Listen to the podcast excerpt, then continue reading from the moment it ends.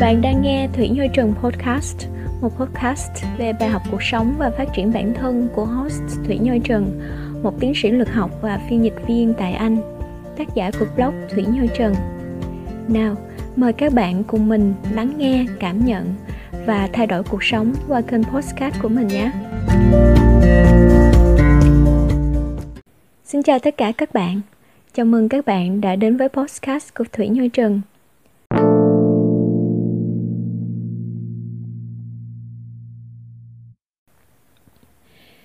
Trong một cái thế giới với nhiều nỗi lo toan, bộn bề, những áp lực đời thường như chưa hề có dấu hiệu dừng lại, có khi ta tự thấy mình cô đơn quá đổi. Sự cô đơn là điều luôn hiện hữu trong tôi và trong ngần ấy năm qua. Cô đơn không phải là một điều luôn luôn dễ dàng để chia sẻ hay dễ tìm sự đồng cảm từ bên ngoài. Những lúc bế tắc nhất của cảm xúc, tôi thường tự hỏi bản thân – người ta cô đơn nhất là khi nào. Vì vậy hôm nay mình muốn chia sẻ đến mọi người một bài viết về chủ đề này. Cô đơn bài viết được đăng trên trang Thủy Nhô Trần blog vào ngày 26 tháng 3 năm 2021 mời tất cả các bạn cùng lắng nghe. Tôi thường chọn ngồi gần chỗ cửa sổ trên những chuyến tàu hỏa những nơi có ánh nắng chiếu vào mặt, mắt nhắm liêm diêm, thả hồn tự do theo những mớ suy nghĩ đang nhảy múa trong đầu. Mặc cho bên ngoài ồn ào của những tiếng nói cười xung quanh. Có khi tôi đã ở đó, nhưng tôi không thực sự thấy mình ở đó. Tâm hồn tôi cứ tận đâu đâu, lạc lõng giữa mênh mông dòng người tấp nập ngược xuôi. Giữa những tiếng nói cười, đó là những tháng ngày đầu tiên tôi bắt đầu làm bạn với trầm cảm. Cô đơn đối với tôi nó nhiều hơn là một loại cảm xúc, mà như là một thói quen hay một người bạn lâu năm. Bằng một cách nào đó, người bạn này luôn đồng hành trên mọi bước đường tôi đi.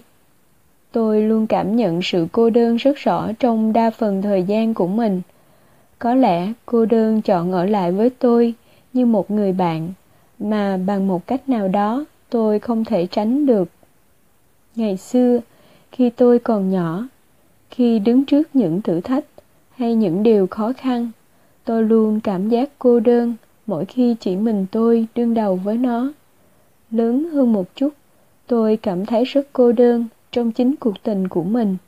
Mà ở đó, tôi không tìm được sự đồng điệu và thấu hiểu của đối phương. Khi đó, cô đơn đối với tôi chỉ đơn giản là một loại cảm xúc trong mớ hỉ nộ ái ố của đời thường. Dần dần, cô đơn gắn chặt với tôi hơn, rồi trở thành một người bạn đồng hành. Người ta thường nói, họ hiểu một ai đó, thông qua những gì họ quan sát, hay những gì người đó thể hiện ra bên ngoài. Nhưng sự thật vẫn là, cái thế giới nội tâm của mỗi con người luôn đa dạng, phức tạp luôn biến đổi theo thời gian và hoàn cảnh. Đôi khi bạn sống cả đời với một ai đó mà chưa chắc bạn có thể thật sự hiểu hết được họ. Một sự thật trần trụi nữa vẫn là, con người ta thường hay che giấu cảm xúc thật của mình bằng những nụ cười giả tạo, bằng cái vỏ bọc bên ngoài mà họ cố tạo ra để cho thế giới thấy rằng họ vẫn đang ổn, vẫn đang hạnh phúc mặc cho những vụn vỡ, những nát tan bên trong. Điều đó làm cho họ càng trở nên cô đơn hơn trong chính cái thế giới mà họ tạo ra. Tôi gọi đó là sự ngược đãi cảm xúc tàn nhẫn nhất. Đã có nhiều hơn một lần, tôi ngược đãi cảm xúc của mình như thế. Đó là những lúc tôi đi làm phục vụ tại nhà hàng. Có những ngày thật tệ hại, mọi thứ như dồn tôi đến chân tường như thể không có lối thoát. Nhiều khi tôi tự hỏi, cuộc đời ơi, có cần phải vùi dập tôi đến như thế hay không? Trong lòng tôi khi đó đầy những ngổn ngang, những mớ hỗn độn đang xen trong tâm trí, mà miệng thì vẫn luôn nói nói, cười cười, niềm nở với khách hàng.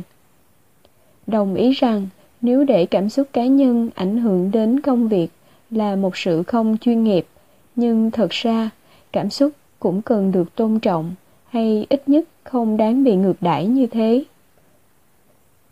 Có nhiều lúc tôi ghét luôn chính mình vì sự giả tạo đó và tôi thấy cô đơn hơn sau mỗi lần như thế. Tôi hiểu rất rõ rằng mình đang gặp vấn đề bên trong, rằng mình không thật sự ổn, nhưng bên ngoài là một sự thể hiện hoàn toàn khác tính chất công việc của tôi thường yêu cầu tôi phải thân thiện và nói cười nhiều với khách hàng của mình. Dần dần, việc mỉm cười trở thành một thói quen, một sự mặc định, và rồi sự thể hiện cảm xúc thật ra bên ngoài đối với tôi trở thành một điều xa xỉ.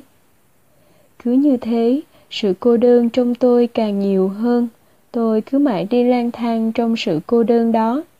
Tôi cứ lay hoay, tìm lối ra nhưng nó chưa bao giờ là một điều dễ dàng. Tôi là một người hay cười. Có một lần, một người bạn thân nói với tôi tôi thấy em hay cười trong những tấm hình em chụp. Tôi biết em cười rất đẹp và tôi luôn yêu nụ cười đó. Nhưng làm ơn, đừng cười nếu như em không thật sự hạnh phúc. Nhưng nếu không cười thì mặt em nhìn nó ác lắm. Không điều đó không đúng. Nếu em không hạnh phúc, em cứ đứng thế thôi, không cần phải làm gì cả. Không cần ép bản thân mình phải làm gì cả, khi cảm xúc thật của mình không phải như thế.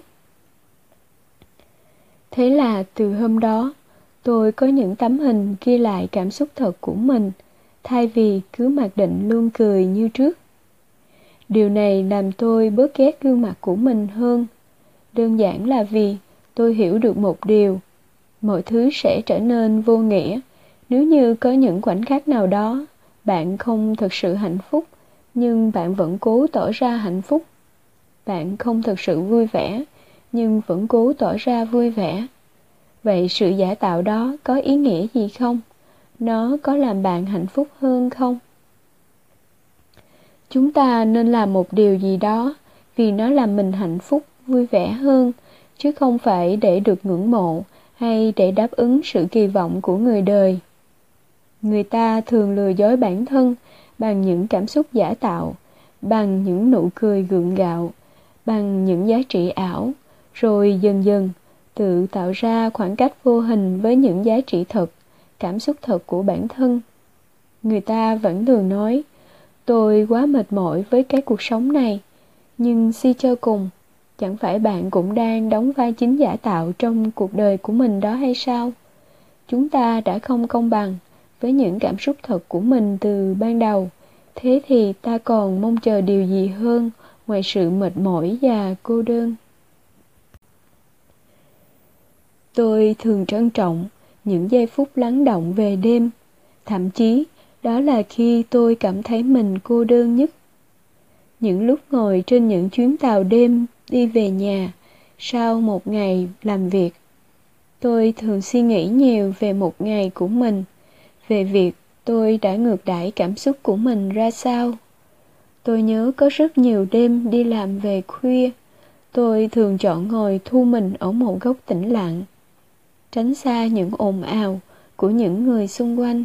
Những chuyến tàu đêm cũng thường ồn ào theo kiểu riêng của nó đó là những tiếng nói cười của những đám thanh niên đã ngà ngà say, họ cười nói to tiếng như thể đây là nhà của họ và không quan tâm sự tồn tại của những người xung quanh. Tôi là người không thích tiếng ồn mà nói chính xác hơn là cái thế giới nội tâm của tôi không thích điều đó. Mặc dù bên ngoài người ta vẫn thường thấy tôi như một người ồn ào đầy sức sống vui vẻ nói cười và tràn đầy năng lượng. Nó luôn là một điều mâu thuẫn trong tôi. Tôi cảm nhận được luôn có hai con người trong con người mình. Chúng rất khác nhau, nhưng luôn tồn tại song song. Một con người mà mọi người vẫn thường thấy và muốn thấy, và một con người chỉ mình tôi thấy. Đó là một cái thế giới rất riêng mà tôi không muốn ai bước vào. Có một lần, một người bạn hỏi tôi, bạn cảm thấy cô đơn nhất là khi nào? Đó là những khi tôi ngồi một mình, chờ những chuyến tàu đêm, và rồi nó không đến. Hoặc những lúc tôi đi về trong đêm, băng qua một đoạn đường từ bến tàu sang trạm bus để bắt chuyến bus cuối về nhà. Những lúc như thế, bụng tôi đói meo, đường vắng tanh gió lạnh thì cứ tạt vào mặt bút giá, và tôi cảm thấy cô đơn ghê gớm. Hay có những chuỗi ngày khác, tôi rong ruổi, chạy ngược, chạy xuôi, để kịp những chuyến tàu. Có khi tôi phải chạy qua ba thành phố trong cùng một ngày cho những cuộc hẹn phiên dịch.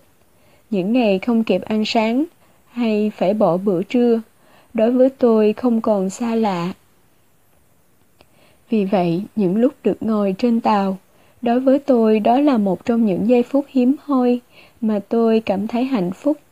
Đơn giản là vì tôi được lắng động lại một chút trong tâm hồn. Không phải hối hả chạy ngược chạy xuôi, nhưng những lúc như thế, tôi cũng thường cảm thấy cô đơn không kém. Người ta thường nói, cô đơn không phải là khi bạn một mình, mà là khi bạn đứng giữa đám đông mà vẫn cảm thấy cô đơn tôi không định nghĩa cô đơn như một nỗi buồn hay đơn giản như sự lẻ loi, mà đối với tôi, cô đơn nó còn nhiều hơn như thế. Đó là cảm giác trống rỗng và chai sạn cảm xúc. Đó là lúc tôi thấy mình như đóng băng và lạnh lùng nhất, kể cả khi tôi đang đứng giữa chốn đông người. Có lần, tôi dầm mưa về nhà trong đêm vì tôi là người không thích cầm dù lúc đó, con đường khuya vắng lặng, không một bóng người. Gió giật mạnh và nước mưa cứ tạt vào mặt tôi san rác làm tôi chảy nước mắt hồi nào không hay. Lúc đó, tôi vừa đi mà lòng vừa thấy cô đơn quá đổi. Đêm đó, tôi không ngủ được. Tôi quyết định nói chuyện với jay tôi hỏi anh ấy, có bao giờ anh cảm thấy cô đơn không? Vì tôi chưa bao giờ nghe anh nói về điều đó. Có chứ, tôi cũng có những lúc cô đơn, nhưng cô đơn còn tùy vào định nghĩa của mỗi người. Rồi jay kể cho tôi nghe về những lúc cô đơn của anh, những điều mà tôi chưa bao giờ hình dung ra trước đây.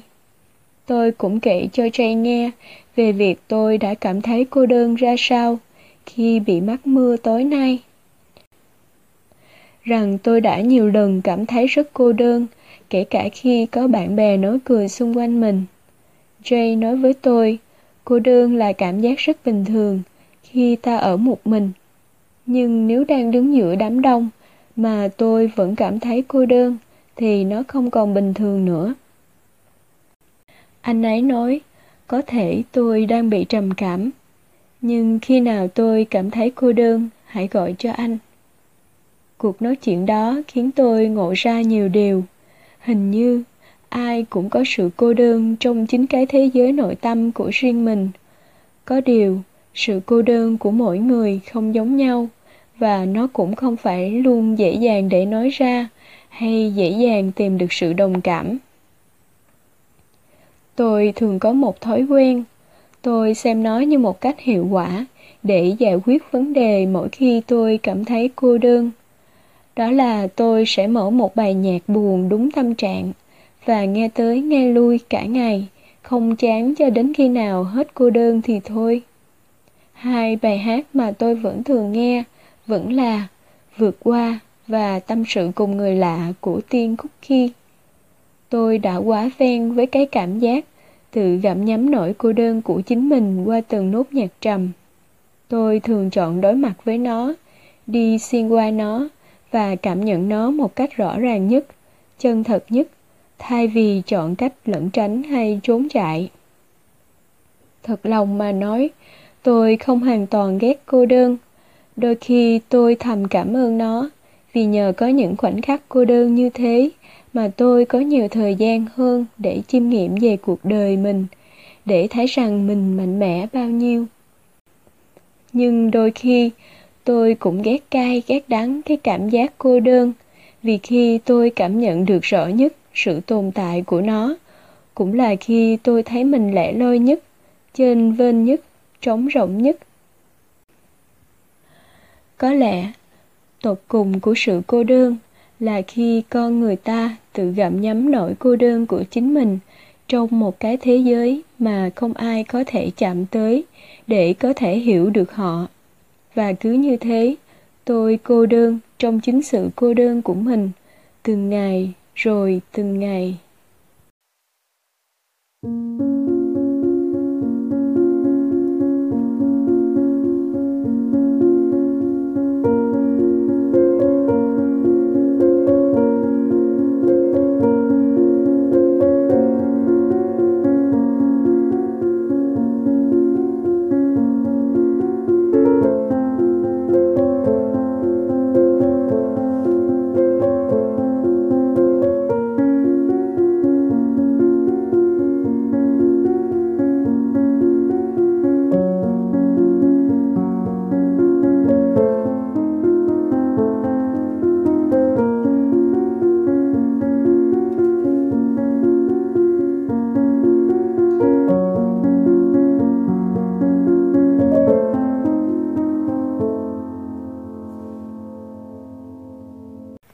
Bạn vừa nghe bài viết Cô đơn của tác giả Thủy Trần được đăng trên Thủy Như Trần blog vào ngày 26 tháng 3 năm 2021.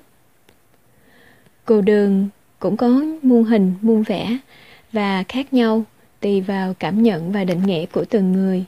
Suy cho cùng, ta cô đơn nhất là khi ta tự mình cảm nhắm nỗi cô đơn của chính mình trong một cái thế giới mà không ai có thể chạm tới để có thể hiểu được ta cứ như thế họ cô đơn trong chính cái sự cô đơn của mình.